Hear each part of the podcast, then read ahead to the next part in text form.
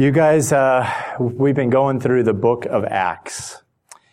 And of course, you've got quite a bit of uh, the journeys of Paul and his companions. And so while Ben is away, I, I felt uh, compelled to take a little detour as we'll be going through uh, a few chapters in the book of Romans. In the book of Romans.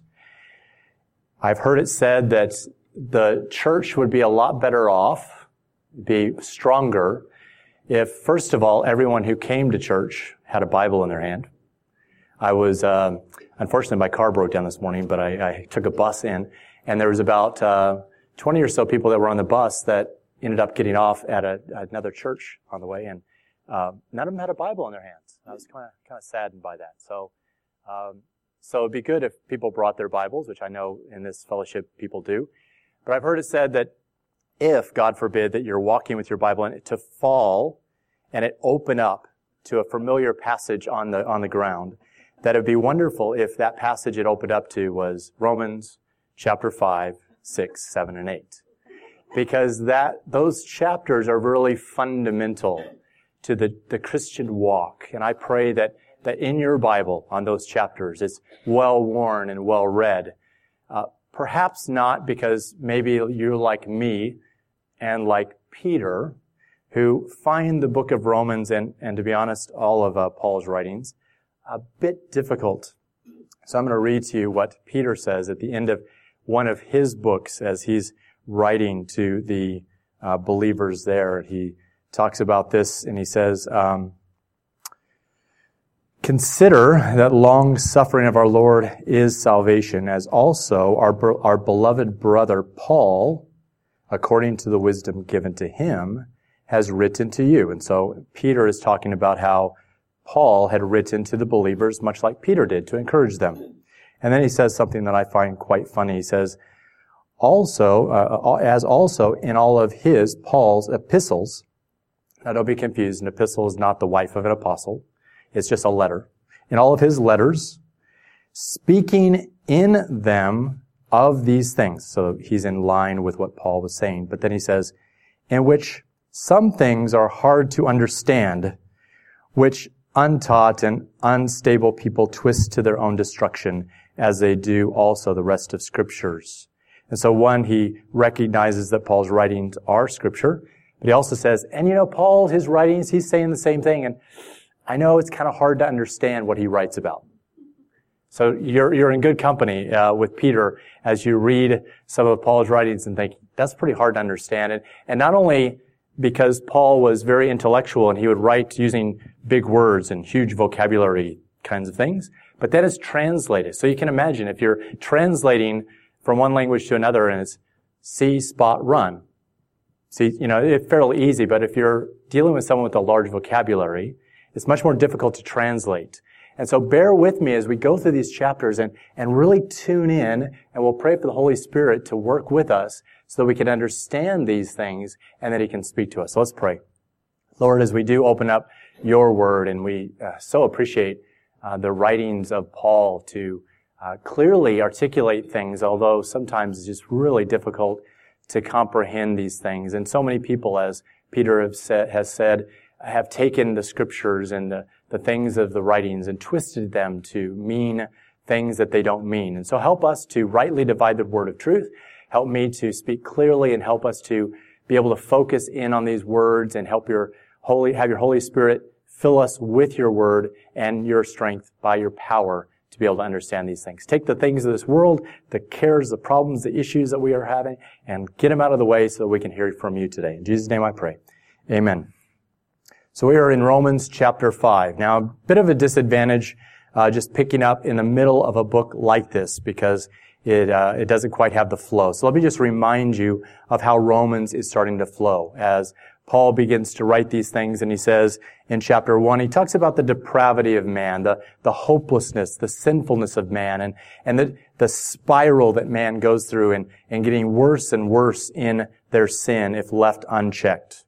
And then in chapter two, he starts talking about how God is just in judging man and the sin of man.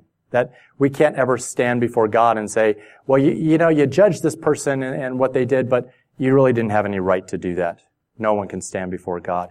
Chapter 3 is a bit of a transition from the justice for sin and the buts and the, the but the faith. And he starts to transition into chapter 4 about this idea of faith and righteousness through faith. And in chapter 4, Paul uses Abraham as an example of that. And he says, Abraham believed God and it was accounted to him for righteousness. Rightness before uh, an almighty God. The sin had been forgiven of him because not of his works, but he just believed God. And that's something we really have to comprehend as, as believers and get people to understand that are, are searching, that it's not the church or the, what you do or what you say, it's just believing God. It's like believing Him. What does that mean? Well, when Jesus says, I am the way, the truth, and the life, no one comes to the Father but by me, do you believe that? Yes. Well, God looks at you and says, right on. Right on. You believe me. You believe my word and you're counted as righteous. We're hopeless in our sin. And then chapter four is that beautiful transition as he shows through the example of Abraham that he believed God and it was accounted for righteousness. And of course, James picks up on that same thing and says, and then Abraham did works. You know, he uh, offered his son Isaac on the altar because of that faith in God. Not, uh, he wasn't found just, uh, just or righteous because of that act. And then in chapter five, we begin to see a beautiful word, and you're going to start to see some of these Christiany words. Don't you love those? Christiany words. And the first one is justification. And that's what chapter 5 is all about. We should get a good grasp of what that means. And then in chapter 6, we get the, the picture of sanctification, another beautiful Christianese word. And we'll talk about that next week. And, and then in chapter, as we get further along in chapter 8, he talks about glorification that God is working towards. And then tucked inside of there is chapter 7. Now, you may not know about chapter 7. A lot of people miss that one. They see justification and sanctification and glorification, but tucked inside of there is another Asian that I'm not going to tell you about. You have to come next week to hear it. See, how's that? Just really get you going there. So we'll cover uh, chapter uh, six and seven, God willing, next week. But this week we're in chapter five, and we're going to be talking about justification. And, cha- in chapter five, verse one, it says, "Therefore." Therefore, I mean, that's a transition that says, because of our belief, and we believe God, and now uh, we are made right before Him. It says, therefore, having been justified by faith, we have peace with God through our Lord Jesus Christ. An amazing transition verse there as he begins to talk about this word justification. And I like the simple uh, definition of that is justification, just as if I had never sinned. God sees me as a right before him, just as if I had never sinned. A beautiful picture there. He says, notice there it says, therefore having been. What tense is that? That's past tense. Having been. Okay, that's, it's happened. Okay, I believe God and it was accounted for me for righteousness. Done. Okay? Single point in time.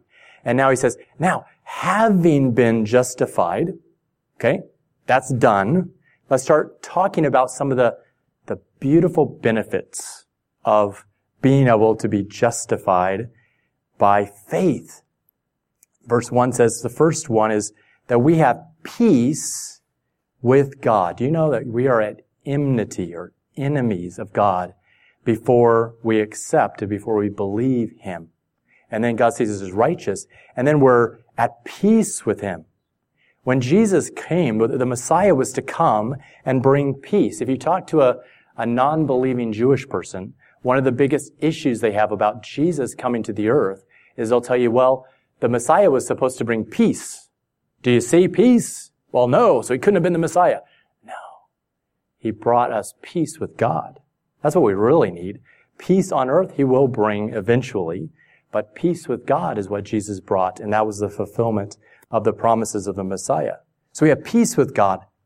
Peace, man. You know, we go through our Lord Jesus Christ.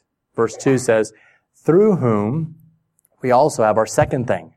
We have access by faith into this grace in which we stand. What does that mean? We have access. Of course, we have access to God. We can speak to God and, and, and worship Him and, and anytime we want. We, Complete access as if a child of the king can just walk in anytime we want and say, hey, dad, instead of, you know, oh, mighty king. Of course, we have homage of who he is, but we have access to the grace. We have access to the grace. Remember, grace is that unmerited favor. We have access to it. I'll have a little grace, please. Thank you very much. We'll have a little bit more of that. And it's like God freely gives us unmerited favor just because we are justified. And we often forget about that. We're like, well, I, I did good today, and so God gave me some favor, but no, no, I didn't do so well to the next day, and now God's mad at me. And it doesn't work that way. We have access to that grace.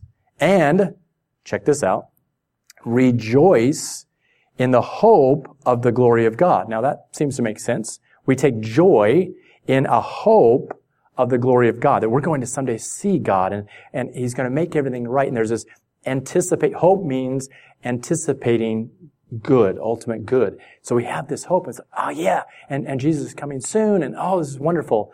But it doesn't stop there in this idea of having joy or having rejoice, rejoicing. And I appreciate the song that we sing even today, Blessed be your name.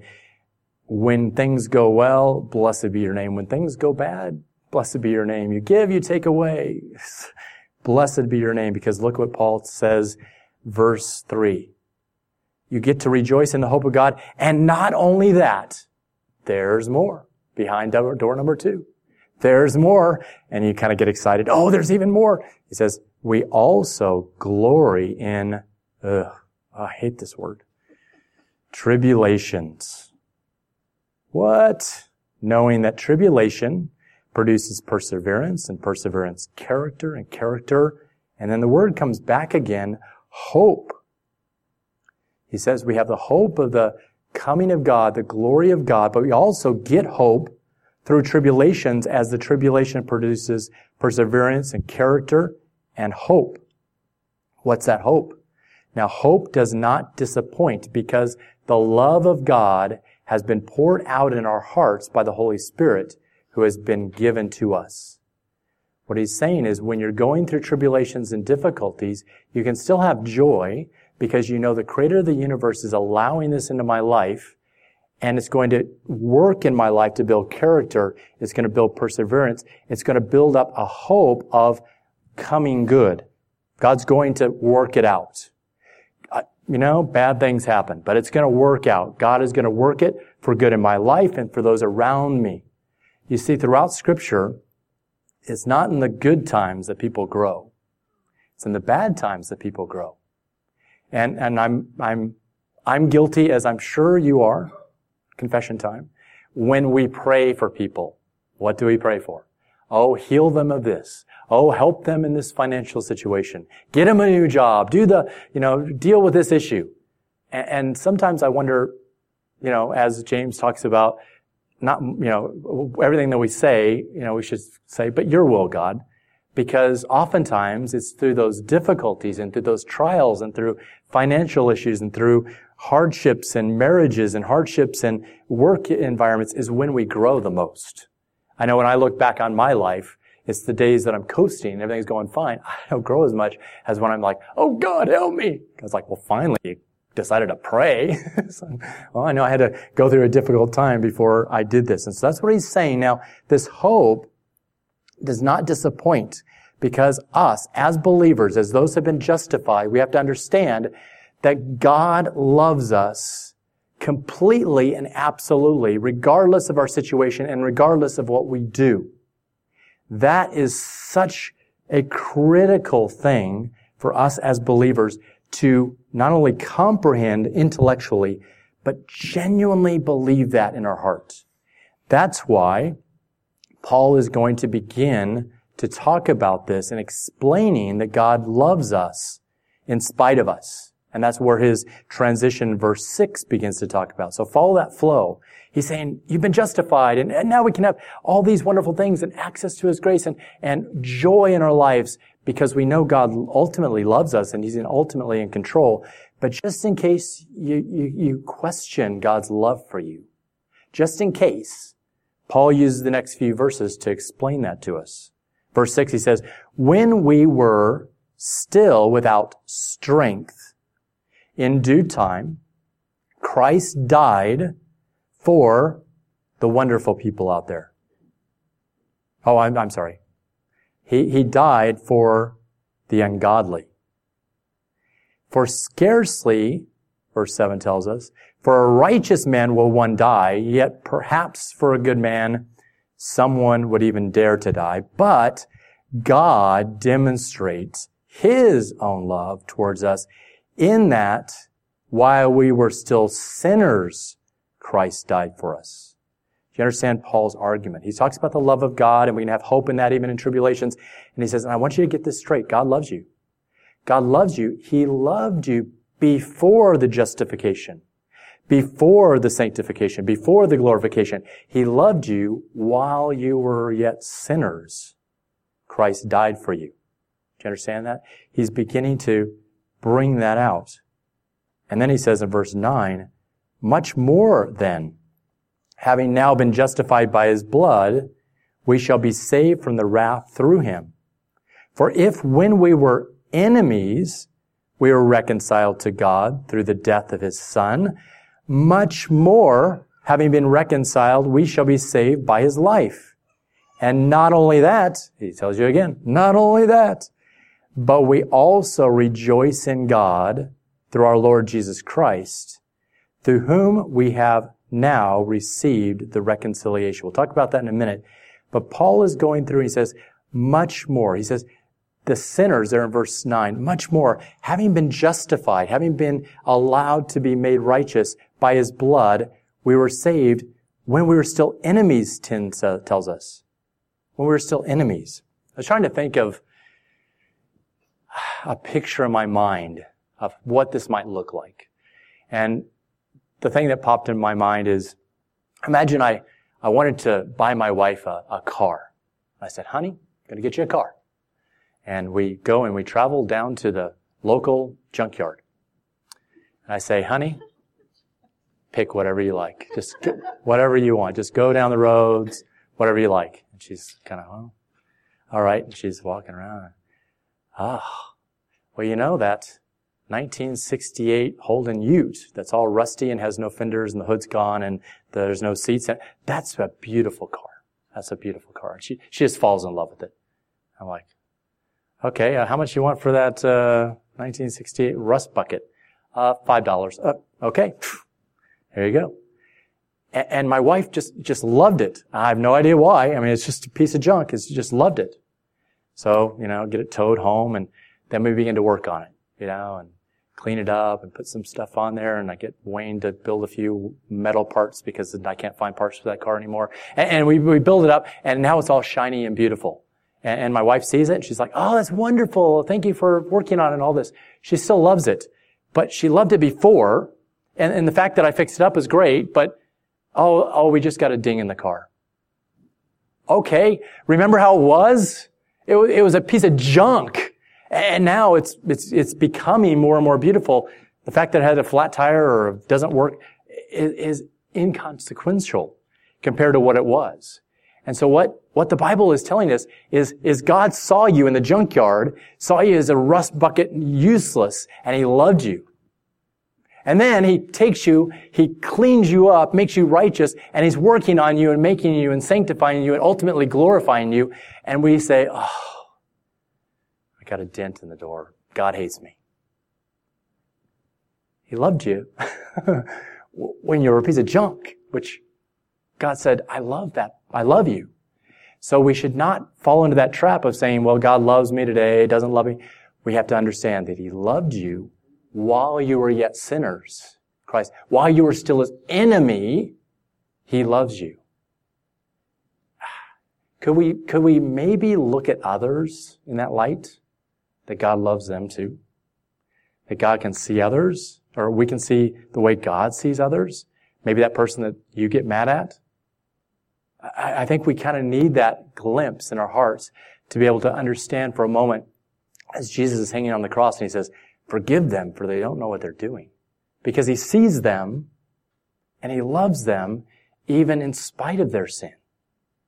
So never let that whisper in Satan does in our ears or our flesh that says, because I've done this, because of this, God has stopped loving me, or He loves me more now and loves me less. It is complete. He loves us 100% from the moment that we were created. And how much more, Paul says, is he going to just enjoy us as he sees his work as he begins to make us more and more like him. And, and then in verse 11, he brings this idea of rejoicing back in. He says, not only does he love you completely, he says, we can rejoice that God, through our Lord Jesus Christ, through whom we have now received reconciliation. Received. Done. It's finished. It's finished. When Jesus said it is finished, then it's finished, right? We, we can take heart in knowing that.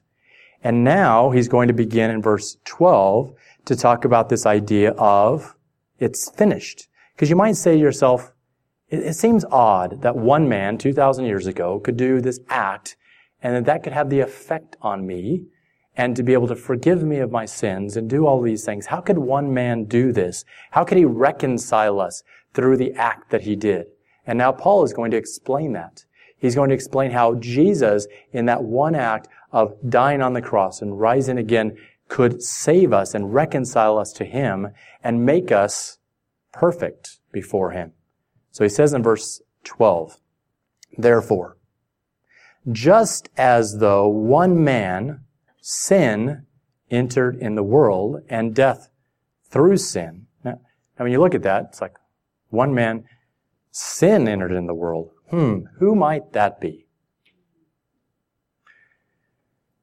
You know, Adam when he did that sin, he bombed out, right? I like to call it the Adam bomb. He bombed out, right? It was the sin that caused so much problem. You know, I out in the yard and I'm, I'm amazed. The, the, the, the, the weeds grow without me even planting them. Adam, ah, Adam, I can't believe you did this. Mowing and doing all these things.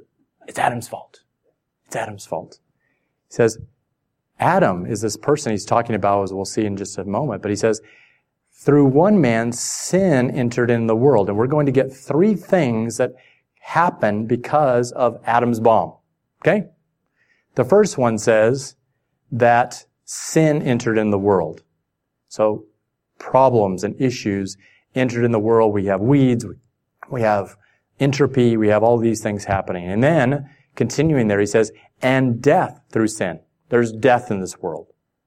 Death is because of Adam's sin there. And thus death, death spread to all men because all sinned. Now, if you notice there in verse 13, I assume in your, your Bible there, you'll see a parenthesis start. Now, you gotta love Paul. When he does a little parenthesis, he means, and, and I just got another thought, and he writes off to the side of the scroll, and then turns the page and scrolls, scrolls, scrolls, and then ultimately comes back to his point. So I want to find somewhere the end of this parenthesis so we can get this thought, and then we'll come back to why Paul feels it necessary to bring this out. So we have two things so far. We have the sin entered in the world because of Adam. Death came into this world because of Adam. And then verse 13 begins a parenthesis, which we're going to skip to, until the end of verse 17. And then we get the third thing. It says, therefore, as though one man's offense, judgment came to all men, resulting in condemnation. That's the third thing that happened. So we have sin entering the world, and we see the consequences of that all around us. We see that death has come into the world, and 100% of people surveyed over history that have lived have died, except for Enoch and Elijah, yeah. But, you know, these people, everybody dies. And then, the last thing, because of sin and death, there's condemnation. Condemning. That's the future. There's no hope. Because of this sin, sin entered in the world and made it all bad. Death and condemnation. Apart from God's grace, apart from the good news, there's no hope because of what happened to the sin. So those are the three things that happen. Now, Paul feels it necessary in this parenthesis to explain something that I think most Christians don't really get. And you might think it's not that important, but I think it is. So let's take a look at what Paul is going to point out here in this parenthetical section in verse 13. He says, for, talking about the sin and death, he says, for until the law, sin was in the world, but sin is not imputed where there is no law. So Paul's making a little point here. He said, sin was in the world, but this idea of missing the mark, this idea of not obeying the law, doesn't work when there's no law. He said, there was sin in the world, but the law hadn't come up yet. Do you understand that? So from Adam all the way until Moses, thousands of years, when Moses got the law from God and shared it, until that time, there, there, there was still sin in this world, but God couldn't account the sin against people because they didn't know. It's a bit like if you, you're driving down the road and you decide to do 200 kilometers an hour, you can't really be told you can't do that if there's not a sign that says 60. Now maybe they'll have an argument where it's a global, if there's no sign, you know, forget that for a minute. But just this idea, if there's no law, you know, I could take the same car in the same situation and go to Germany and on the Autobahn and I can do 300 kilometers an hour and there's no ticket because there's no law against it. So without the law, there's, there's no sin. So that's the point he's making. There's, there's sin from Adam to Moses, but they can't be held accountable for that because there was no law to show them that it was wrong. Okay? Follow with me here. Don't let me lose you because this is a little bit hard to follow Paul's writing here, but he says, nevertheless, death reigned from Adam to Moses. He's like, sin and death by sin, sin was in the world, but can't really be counted against you because you didn't have the law. But there was still death. People still died from the time of Adam to Moses. So it can't be the law that is causing the death. It can't be your sin of these people at this time causing the death. You understand that? It can't be them sinning that caused the death. It was Adam's sin that caused the death. He's going to continue to explain that, but I want you to understand this. It is Adam's sin, singular. Notice it says there in, if I can find it again, verse 13, for until the law, sin, singular, was in the world. It's Adam's sin. When he sinned, it caused all this. Not your and my sin as we go. And we're going to deal with that later. But why is that important? There's doctrine that kind of sneaks into the church sometimes, teachings that talk about this idea, and says, well, if someone, I mean, just hypothetically, if someone didn't sin, someone was born and, and somehow makes it and, and doesn't sin, well, they could go to heaven, right? Because they, they didn't sin. And you say, well, yeah, but it says, for all have sinned and fallen short of the glory of God, so everybody sin. Okay, yeah, but, but imagine, what about, what about maybe a, a one, one, one day old child?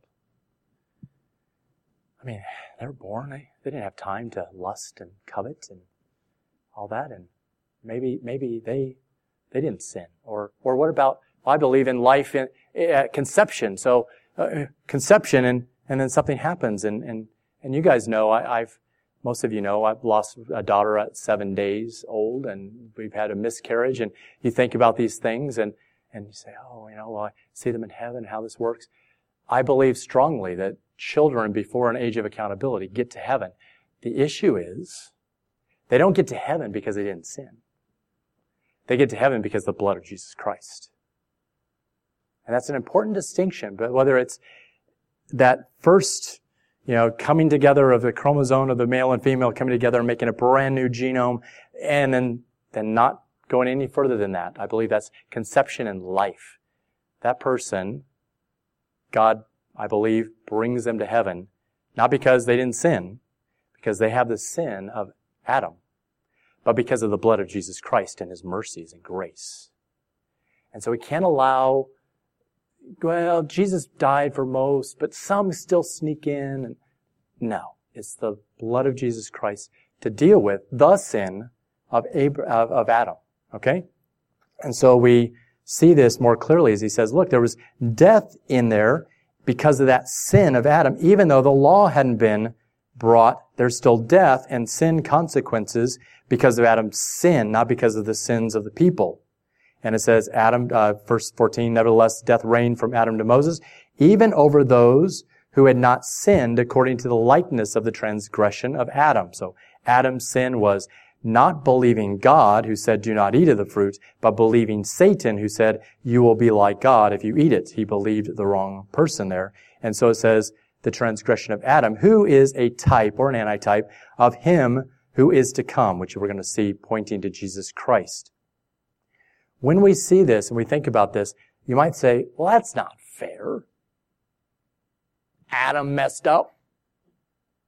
Now I fan the consequences, which by the way is why it's important to understand why Jesus was born of a virgin. He did not get that from the lineage of Adam, right? He had not that sin that was come, comes from birth. He had a clean slate where he lived a perfect life and was able to. But we can say, well, that's not really fair. You know, if I'd have been Adam, I'd have said, Eve, what are you doing? Come on, get out of here. God said not to do that. We're not going to do that. That's what I would have done. Now, you know, it's Adam was the best we had to offer. He was the best. He didn't have the the parents that gave him a hard time or the you know, school issues that he can you know and baggage. I mean, he was the man, right? It's kind of like uh, saying, "Oh, we're going to go against the New Zealanders in, in basketball, and uh, we're going to send our best one-on-one player, and we send Luke Longley or something, and, and and he goes and and and he loses, and we say, "Oh, well, if I could have, I'd, I'd have definitely won that." Well, maybe Bob could do it. You know, he's a basketball guy, but but you know, for me to say, "Oh, I'd win that," I'd win when when our best basketball player didn't win. It was just silly. So our best representative failed, bombed out, and so we would have too. And so that sin entered in the world, and it's important for us to, as equally as we can say, well, why is the consequences of one man's sin causing all this problem? Now Paul is going to begin to talk about how Jesus overcomes this in verse 15.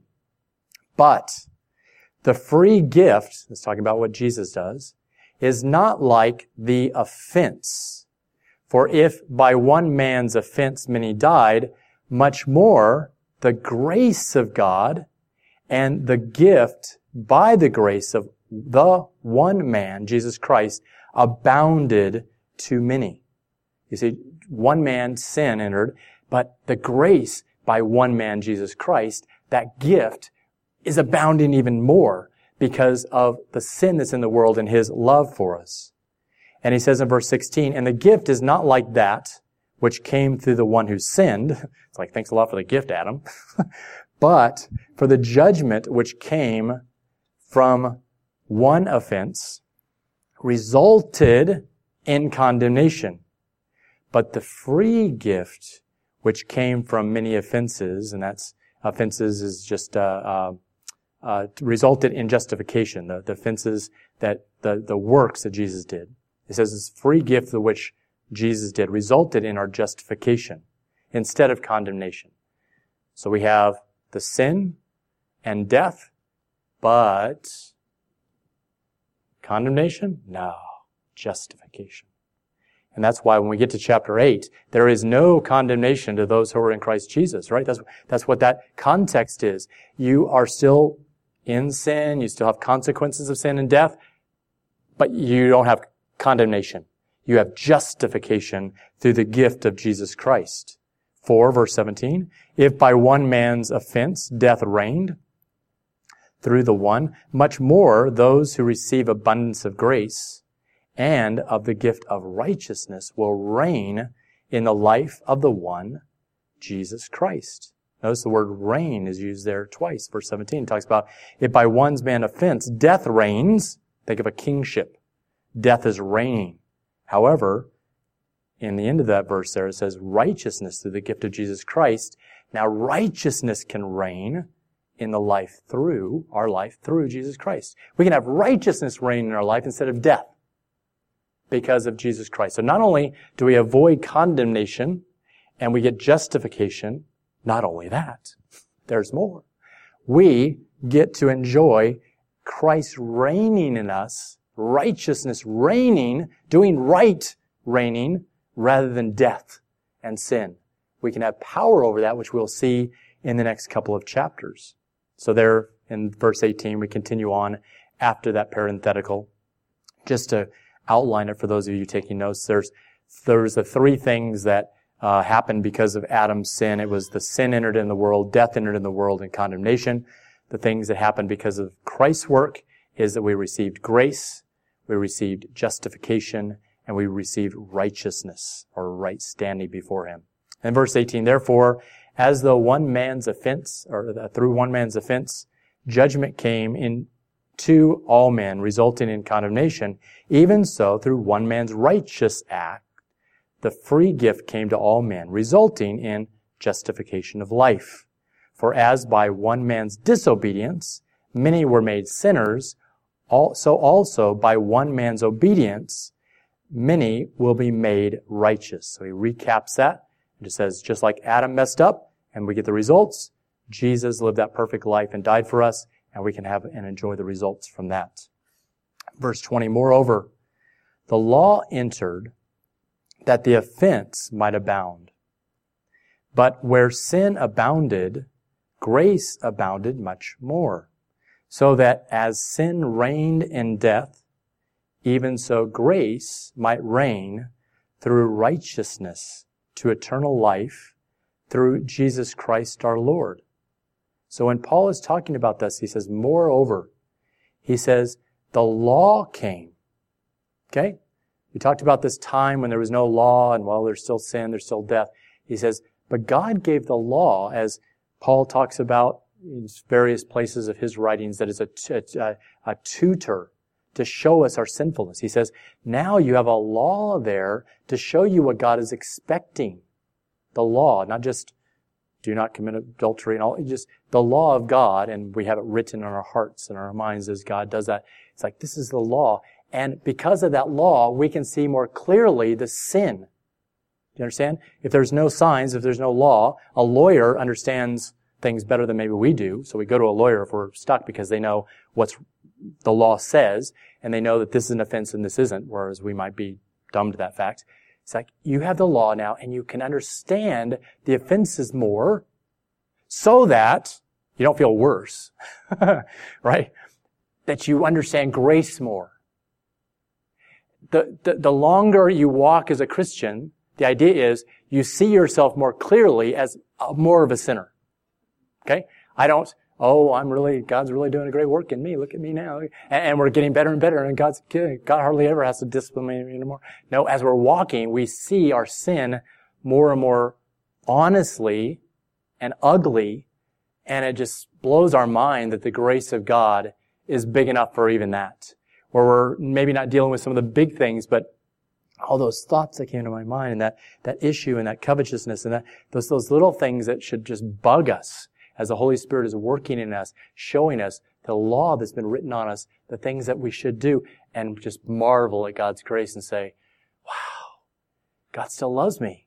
God still loves me, even though I didn't even realize I was doing bad things. And now I study the Word and I didn't realize that, oh, that's really bad in my life too. And God convicts us and, and deals with this. Now you might say, wow, okay, so let me get this straight. If, if, if I realize my sin is worse and therefore I can understand the grace of God better, should I, should I maybe sin more so that, that, that grace abounds more? Because, you know, if I, if I really just go out there and just really imagine how the grace, I, I would really appreciate the grace even more if I went out and sin more. That would be a really good idea. We'll look at chapter 6 verse 1. What shall we say then? Shall we continue in sin that grace may abound? Certainly not. And we will pick that up next week as we see this idea of sanctification as, as, as we get past this whole thing, does God love me and all this, and get to a point where it's just like basking in the grace of God and realizing that God loves me even though I got a dent today or whatever. He still loves me and He still wants to use me and just gets past all that. Now we can start talking about the work that God's going to do in you, not to make you more righteous, because you're already right, not to, you know, build up your you know, whatever, but just to, to get you to be more like Him and we can enjoy those things. So as we look at these, help us to be able to rejoice in the good, that's easy.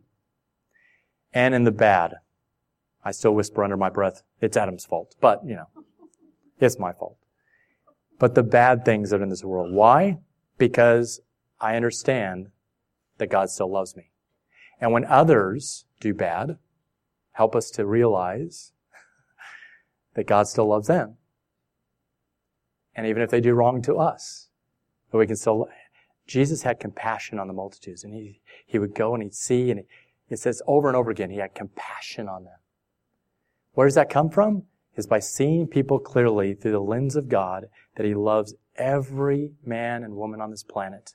And if we see it that way, we're going to have more compassion in those situations. And we're going to be able to rejoice in the difficulties knowing that it leads to good works that happen in our life. And know that all good things come from Christ, not because of what I do. And help that to make us less about workers and more about worshipers. What I mean by that is not, okay, when we have the worship team come up here and they're singing a song, let's hear you sing, sing louder. Because singing can be a work.